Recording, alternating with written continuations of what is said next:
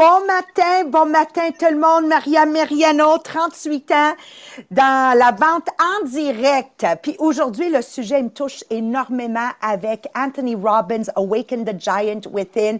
C'est comment je suis une, une, croyante dans les livres de développement personnel, mais pas juste dans le livre de développement personnel, mais vraiment de prendre la, le choix, de prendre la décision de, de, de dévorer le livre un petit peu à la fois en le mettant en pratique. Et de là est né le podcast Les millionnaires des diamants, d'un besoin personnel de dévorer des livres de développement personnel avec l'intention, Maria Meriano, je me parle à moi tout seul, de les appliquer. Moi, je connais bien du monde qui ont lu bien des livres à Maxime sur le développement personnel, puis on dirait qu'ils n'ont jamais rien lu dans leur vie. L'opération était un succès, mais le patient est mort.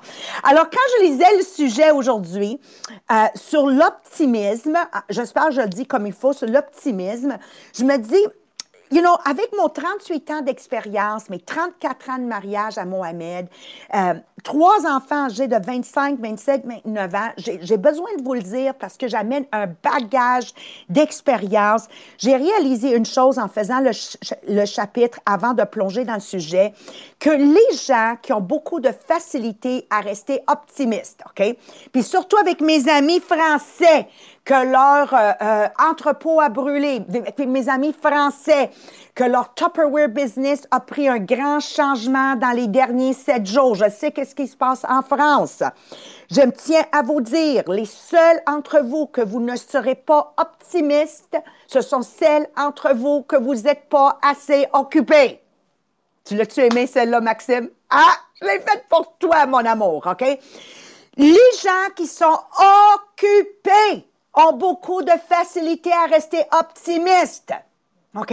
Alors, that was my take on it. Je lisais, je lisais, je disais, attends un instant, là. Moi, là, je viens d'un monde où on est parti de zéro à héros. Mes, parents ont, ont voyagé 5000 kilomètres pour briser les chaînes de la pauvreté. Tu sais, je regarde Sabrina l'année où tu es tombé de 5 étoiles à une étoile, deux revenus de prof qu'il fallait remplacer de plus de 160 000 par année, une année de marde au niveau revenu de 60 000. Tous les raisons auraient été là d'abandonner. Qu'est-ce qu'on a en commun, Sabrina? On est travaillant. Puis quand je travaille, je reste positive, OK? Je, pense que je vais le dire encore plus clairement en français. On est travaillant. Euh, des grands de nos jours que vous connaissez, sortez-vous des noms, OK? Allez-y dans le chat sur Podbeam, sortez-moi des noms de grands personnages que vous connaissez personnellement, que vous admirez. Qu'est-ce qu'ils ont en commun? Ils sont travaillants. On, met, on redouble nos efforts de travail. On fait le kilomètre de plus. On double-check notre travail. Marie-Pierre, le, podcast n'a pas fonctionné en anglais. Une chance que j'avais lu tes notes. Tu vois, on double-check. Oui, on fait pas une job de cul, tiens, on va le dire comme il faut. On fait pas une job de cul. On est prête à toute éventualité. Admettons que ce matin, le podcast, tous nos micros flanchent et il y en a seulement un des quatre qui fonctionne. On est-tu capable de délivrer le podcast? Absolument. There's no half-ass job. Et je me souviens, moi, j'ai travaillé pour ma mère et mon père de l'âge de 18, 18 ans dans notre dans notre compagnie Tupperware à l'époque jusqu'à l'âge de 25 ans. Moi, Sabrina, je pensais que tout le monde était travaillant comme moi. Moi, je voyais même pas qu'il y avait des directeurs et directrices qui ne faisaient pas leur chef, tu comprends-tu? Jusqu'à la journée où j'achète ma propre franchise avec Mohamed, un, je me rends compte qu'il y a des directrices qui font pas leur chef. Tu comprends que je capote, que je comprends pas? Parce que moi, je sais que c'est un métier que j'ai juste à me retrousser les manches, puis je double mes efforts, je triple mes efforts pendant que tout le monde dort, je travaille et je finirai par réussir. Et deux, je me raconte que je travaille avec des gens pas compétents, des gens paresseux. En, bon québécois, avec le cul lourd. You know? On prépare pour une fête, puis je délègue à une des directrices que naturellement est plus de, avec nous, de mettre les nappes, 24 tables, mets les nappes. Je rentre dans la salle, Christophe de Colombe, pas une nappe droite! On appelle ça un job de cul. OK, ce monde-là, là, ils peuvent pas être optimistes dans une vie parce qu'eux-mêmes échouent à la plus petite tâche insignifiante, vous comprenez?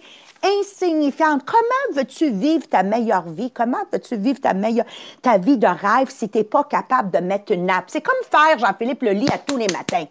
Oh, non, fais pas si tu pas capable d'avoir la rigueur et la constance de faire un lit qui prend 10 secondes à tous les matins, comment veux-tu embrasser les tâches un peu plus difficiles? Does that make sense? La manière que je fais une chose, c'est la manière que je fais toute chose. Donc, c'est un peu ma, passion en lisant le chapitre qui est ressorti aujourd'hui. Donc là, je cède la parole à toi, Sabrina, qui, qui va nous parler des leaders en succès, naturellement. Jean-Philippe va continuer avec la psychologie derrière ça, puis les techniques pour rester optimiste avec Marie-Pierre. Vas-y, Sabrina.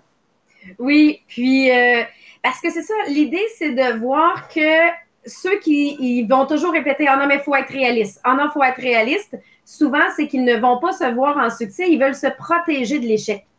Mais sais, moi, je me souviens de Maria qui nous disait tout le temps Non, non, mais si tu as atteint ton objectif, c'est que tu as visé trop bas.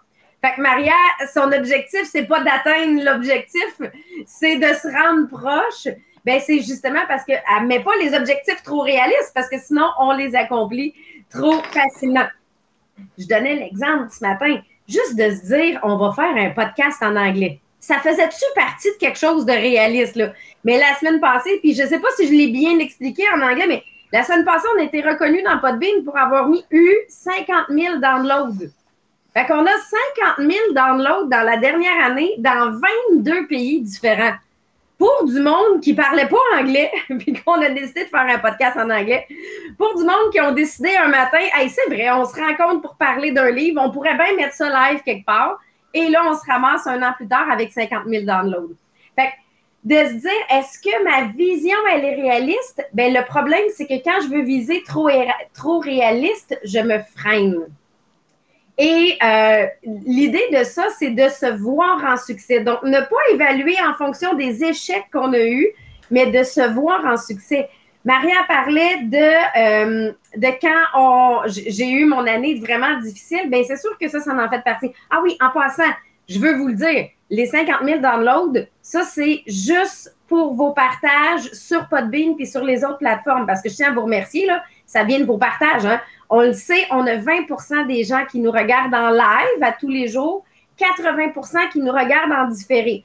Et ce 50 000-là n'inclut pas Facebook. Fait avec tous les nombres de vues qu'on a par Facebook, c'est beaucoup plus, mais c'est vraiment grâce à vous parce que vous partagez les différents podcasts, ben ça permet à plus de gens de les découvrir. Puis ça, c'est parce qu'on a tout simplement fait de, on se crée une vision, on sait vers où on veut aller, mais on le sait que ça ne se fera pas cette semaine. On le sait que ça va être du long terme. Ben moi, ça a été la même chose. Quand je suis arrivée dans mon MLM il y a neuf ans, j'ai vu des gens qui faisaient plus de 100 000 de revenus, puis je me suis dit, moi, je le sais que je vais pouvoir faire ça. Ça m'a pris quatre ans, arriver à mon 100 000 de revenus. Et ma, business a toujours été en augmentation pour les six premières années. À chaque année, j'augmentais de 25 000 de revenus. À chaque année d'extra. Jusqu'au jour où tu frappes ton mur. Jusqu'au jour où, au lieu de faire 125 000, tu en fais 60 000 net. non, même pas net. 60 000 avant, brut, avant de venir payer l'ensemble de mes dépenses. Là, vous comprenez, là? Que mon réaliste à la maison, parce que oui, mon chum, c'est le réaliste de la gang. Moi, je suis l'optimiste qui tape ses nerfs d'être un peu trop optimiste une fois de temps en temps.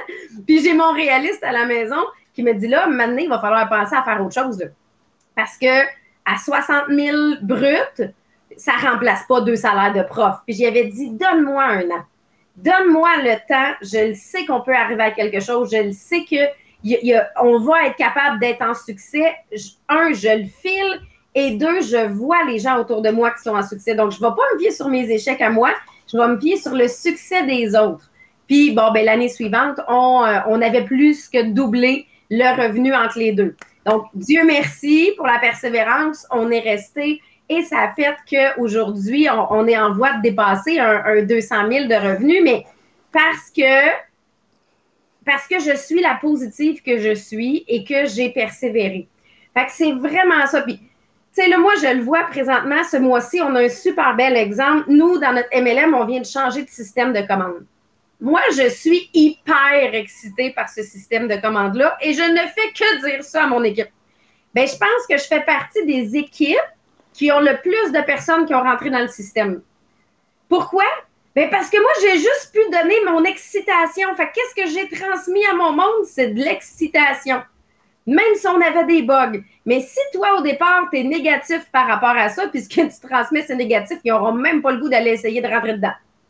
Fait que c'est le résultat va aussi être selon est-ce que je transmets du positif ou est-ce que je transmets du négatif? Je le sais, là, que quelqu'un qui essaie de m'arriver avec un problème, tapé ses parce que moi, mon, mon premier réflexe, c'est d'y trouver une solution au lieu de l'apitoyer sur son sort de son problème. Mais c'est ce que ça vient apporter. Donc, l'idée, c'est que les grands leaders, euh, pour être capable d'être en succès, c'est pas qu'ils ont été réalistes. C'est pas qu'un Walt Disney a été réaliste de dire je vais bâtir un parc d'attractions où les gens vont payer, pas pour faire les manèges, mais pour rentrer sur le site. Quand à l'époque, tu payais au manège, là, les gens, ils faisaient comme, ben, c'est quoi ton idée? C'est pas parce qu'il était réaliste, c'est parce qu'il y avait une vision. Mais avoir une vision amène plus loin. Puis, puis Jean-Philippe, je le sais, là, que cet optimisme-là va amener plus de résultats parce que les gens ont un focus différent. Oui, exactement. En fait, ça fait partie vraiment de, tu sais, tu parlais de, Walt Disney, d'avoir une vision. Vous allez voir les gens qui sont, euh, qui sont optimistes sont des gens qui ont des visions, puis en fait, qui ont une vision de eux-mêmes parce qu'ils surestiment leur capacité. c'est correct, OK? C'est pas, il y en a qui vont dire, là, tu, tu, tu surestimes, c'est ton ego, en fait, qui parle. Non, non, non, non, non, non, au contraire. Il faut que tu surestimes tes capacités parce que tu vas voir, en fait, dans quelques instants, je vais t'expliquer à quel impact est-ce que ça a sur ton cerveau, en fait. Donc, si on se souvient bien, la semaine passée, on a couvert quelques exemples pour montrer à quel point l'être humain, l'homme, OK, la femme est, euh, je veux dire, c'est puissant on a des capacités tellement plus puissantes que ce qu'on pense. On a parlé en fait du euh, du professeur, ben, professeur docteur en fait qui était euh, qui a été dans les camps de nazis. Ok, donc lui il se disait il faut que je passe à travers ça, il faut que je sois capable de passer à travers cette grande épreuve là pour partager ça avec l'ensemble de, de la planète. On a vu ceux qui avaient des euh, des personnalités en fait là multiples que tu sais même la couleur de leurs yeux venait qu'à changer tellement ils incarnaient leur personnalité. Puis l'effet placebo qu'on a couvert aussi, ça fait quelques fois qu'on ramène l'exemple, ça montre à quel point les gens qui étaient là, en fonction de ce qu'on leur avait dit et de ce qu'ils devaient vivre, ils avaient surestimé leur capacité, ce qui leur a permis de vraiment, tu sais, l'effet placebo, on le sait, là, c'est finalement, tu as comme une, pilule genre de, de, farine, dans le fond, qui fait rien, mais que tu es tellement convaincu parce que tu surestimes cette capacité-là que finalement, c'est ce qui t'accomplit. Comment est-ce que ça fonctionne dans le cerveau? C'est ce qu'on appelle un débalancement cognitif. Donc, les deux personnes, on va prendre en fait la personne qui est pessimiste ou qui est réaliste. En fait, elle, quand elle va avoir terminé une tâche, mettons, ou une nouvelle tâche qu'elle veut entreprendre, un nouveau projet qu'elle veut faire, elle va terminer puis elle va comme faire ah, ça, a bien été, mais elle va avoir une vision réaliste vraiment de ce qu'elle a accompli. Par contre, cette vision-là, OK, ne la fera pas progresser à un niveau supérieur.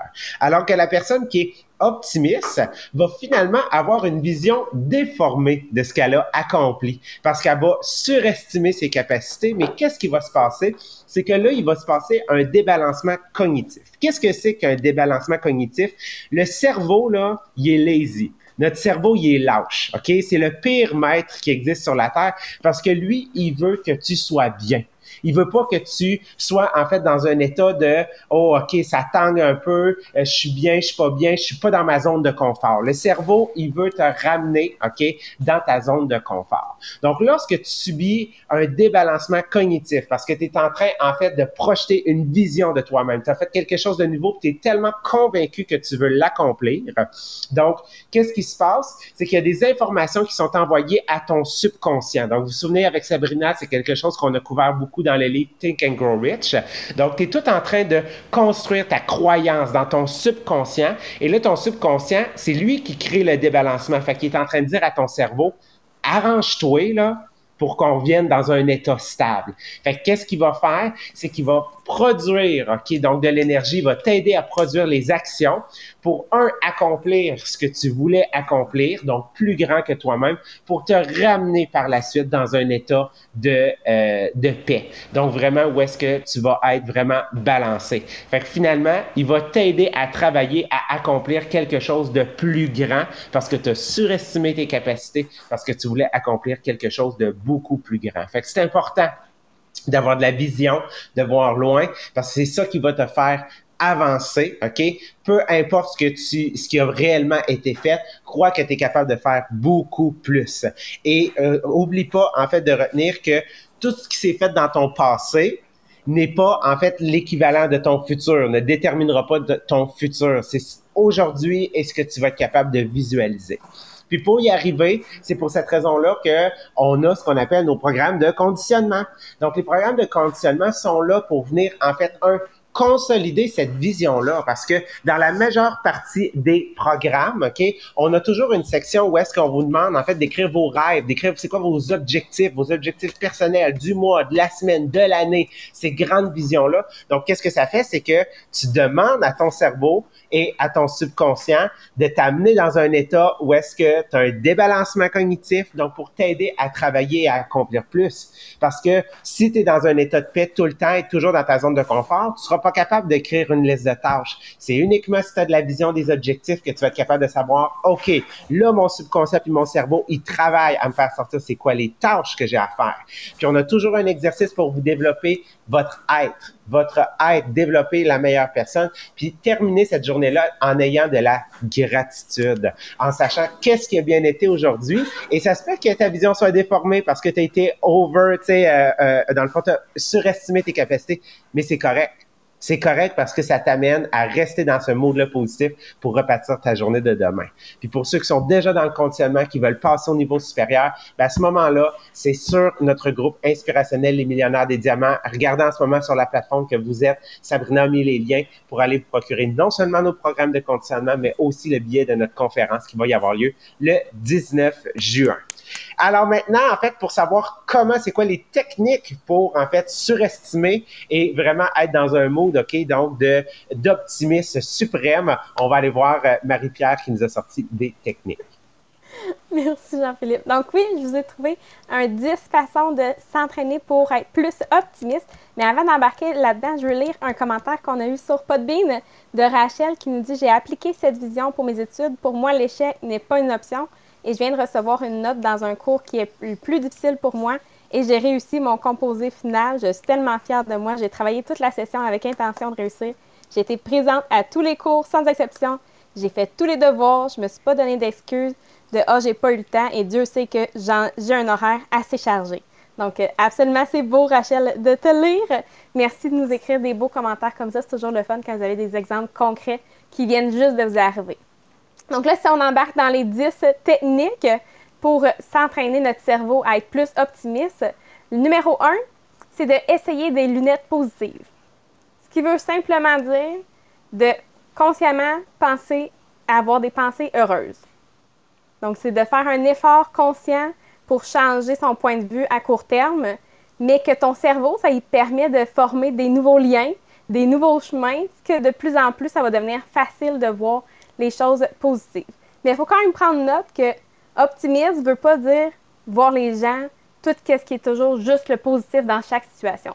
C'est plutôt de dire les personnes optimistes voient tous les angles, mais vont préférer voir le côté productif, voir le côté optimiste de la chose et de garder juste du côté productif. Puis ça, c'est vraiment quelque chose qu'on couvre aussi les jeudis, vendredis avec les sept habitudes, avec là en ce moment la proactivité c'est vraiment relié. Optimisme, proactivité, ça va vraiment ensemble. Numéro 2, c'est de prendre note des gens autour de toi, les relations que tu gardes dans ta vie. Parce que c'est clair, la négativité, c'est contagieux. Je pense que ça, on est tous très conscients de ça. Mais la bonne nouvelle, c'est que l'inverse est aussi vrai. Donc, la positivité est aussi contagieuse. vous allez remarquer que les gens les plus heureux vont aussi avoir un conjoint heureux, vont aussi avoir des amis heureux, vont avoir des voisins heureux. Dans le fond, si tu regardes en ce moment dans ton entourage, puis peut-être que tu as moins de gens heureux et optimistes, ça veut juste dire que c'est le temps d'ajouter des gens optimistes dans ton réseau parce que c'est contagieux. Ça va être plus facile par la suite pour toi aussi d'être optimiste. Numéro 3, désactiver tout ce qui est actualité. On se débarrasse des nouvelles. On n'a pas besoin d'être emporté dans cette spirale descendante-là à tous les matins, donc de désactiver tout ce qui est nouvelle à chaque matin. On n'a pas besoin d'être si informé que ça, que ça nous amène vers le négatif. Numéro 4, comme Jean-Philippe nous en a parlé, avoir un journal intentionnel à chaque jour. Parce qu'on le sait, dès que tu vas te mettre dans la gratitude, ça va te développer justement, ça, devient précieux pour toi, c'est significatif pour toi-même aussi. Et c'est sûr que ça va te créer un état mental vraiment qui va favoriser une perspective toujours optimiste. Donc, de écrire chaque jour, et vous le savez, dans le programme de conditionnement, on a toujours la partie avec les gratitudes qui nous permet justement d'être toujours dans un, optimiste et non pas dans le négatif. Numéro 5, de reconnaître qu'est-ce qu'on peut et qu'est-ce qu'on ne peut pas contrôler. Ça, je suis contente parce que c'est quelque chose que je pense qu'on est rendu là dans le livre de la proactivité. Je pense que demain, c'est là-dedans qu'on s'en va, dans le cercle de qu'est-ce qu'on peut contrôler et le cercle de qu'est-ce qu'on peut pas contrôler. Donc, c'est vraiment ça, c'est de dire sur quoi j'ai un contrôle? Est-ce que j'ai un contrôle sur la température? Non. Mais j'ai un contrôle sur comment je vais voir la température dehors. Oh, il mouille. Oh, c'est le fun! J'ai pas besoin d'arroser le jardin aujourd'hui. Versus, oh, il mouille. Oh, je peux rien faire. Maria est contente. Il mouille, pas besoin d'arroser le jardin soir. On sait, Maria et son jardin est encore dans cette folie-là. Numéro 6, c'est de ne pas oublier de reconnaître le négatif. Parce que c'est pas de dire qu'on le voit pas, mais c'est plutôt de le voir et de travailler du côté positif. Donc oui, on va voir et non pas juste être euh, bon là c'est je parle trop avec Maria, l'autruche qui se met la tête dans le sable. mais plutôt de dire oui, je vois tout ce qui est autour de moi, mais je choisis de voir qu'est-ce qui est le mieux pour moi. Numéro 7, ça on n'a pas le choix de le garder en anglais, fake it until you make it. c'est de faire semblant jusqu'à temps que ça arrive. Fais comme si et ça deviendra comme ça. Hein? Ouh! Maria qui nous traduit, j'aime toujours ça. en fait, c'est de dire non, pour certaines personnes, ça ne sera pas naturel d'être optimiste, mais en attendant, fais comme si. Puis c'est sûr que si tu deviens justement que tu fais comme si, les gens autour de toi vont dire Oh, c'est une personne positive. Puis plus que les gens vont dire que c'est une personne positive, bien là, ça va renforcer euh, ta croyance de dire que toi, tu es une personne positive. Numéro 8, de ne pas s'attarder sur le passé. Qu'est-ce qui le passé? C'est le passé, il n'y a plus rien qu'on peut faire là-dessus. De se dire, ah, oh, j'aurais dû faire ça, ah, oh, j'aurais dû faire ça, j'aurais dû faire ça. Va juste prendre du temps dans ta journée, mais plutôt de dire, OK, aujourd'hui, c'est une nouvelle journée, je vais juste profiter de qu'est-ce que les opportunités qui vont arriver aujourd'hui.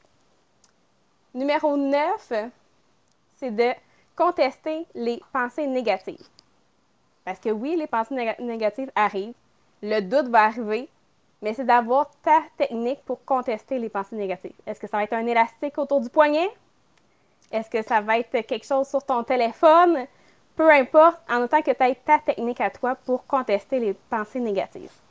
Et finalement, numéro 10, c'est ne pas essayer de prédire l'avenir. On a toute tendance un peu de faire Ah, oh, mais là, ça va arriver comme ça, fait que là, je vais pouvoir faire ça. Non, essaye pas de prévoir l'avenir. Parce que ça veut pas dire que qu'est-ce qui s'est passé avant va aussi déterminer ton futur. Parce qu'il y en a des fois qui vont dire Ah, ben moi, j'ai jamais réussi dans telle chose. Donc, qu'est-ce que je vais essayer plus tard, dans 10 ans? C'est sûr que si je réessaye la même affaire, ça marchera pas. Donc, tu peux pas prédire l'avenir, donc, de juste essayer les choses en oubliant qu'est-ce qui s'est passé. Comme ça, ben, tu vas avoir le résultat que tu veux en ce moment. Donc, ne pas essayer de prédire l'avenir. Donc, c'est 10 techniques pour essayer justement d'être le plus optimiste possible parce que c'est quelque chose qui s'apprend, c'est quelque chose qui se travaille à chaque jour. Ouais. Et pour mon côté, à moi, avec mon expérience, sans lire aucun, aucun livre, euh, je vais utiliser les paroles d'une analphabète qui est ma mère. Elle dit toujours travaille, Maria, et tu vas voir que tu vas rester plus heureuse que la moyenne des gens. T'es malade, Maria, travaille, tu vas voir, tu vas te sentir moins malade. Et décédée d'un cancer, moi, je peux vous dire, 12 jours avant qu'elle décédée, elle a animé un de ses plus grands galas de tous les temps. Alors, pour my take on it, sans jamais lire de livre, de ma maman analphabète, travailler, travailler, travailler, parce que tous les gens qui aiment ça, les mains dans les poches, on appelle ça des, mains, des gens qui tiennent les mains dans les poches, c'est des gens paresseux ils vont se décoller de vous et ça va être facile pour vous de rester optimiste. Deux, elle me dirait, attends-toi jamais à un résultat overnight. OK? Faut que tu comprends que le succès est à long terme. Il n'y a, a aucune bouteille de champagne que tout à coup, ça va exploser, puis au mois de mai, je vais passer de 10 000 de vente à 100 000. Non, non, non, non, non, non, non. Non, non. 38 ans. Regarde, 38 ans. It's a work in progress. C'est comme Rome, un des plus belles villes au monde. It's a work in progress. Quand tu vas visiter Rome, tu as l'impression c'est sur construction. Il y a des achafaudages, échafaudages depuis 2000 ans. Ma vie est toujours en échafaudage, ça veut dire toujours en construction. There is no overnight success. Et je travaille chaque jour comme si je commençais mon commerce, comme si je me suis réveillée ce matin, puis j'ai zéro directeur, zéro vendeuse. Ça veut dire que je me fie avant tout sur moi-même. Merci beaucoup de votre temps. Jean-Philippe, j'adore les mercredis. Sabrina, j'adore les mercredis. Merci, merci, merci d'être des nôtres. Marie-Pierre, on continue demain avec qu'est-ce qu'on a le contrôle dessus? Merci et bon jeudi. Non, mercredi. Bon mercredi. Bye bye tout le monde.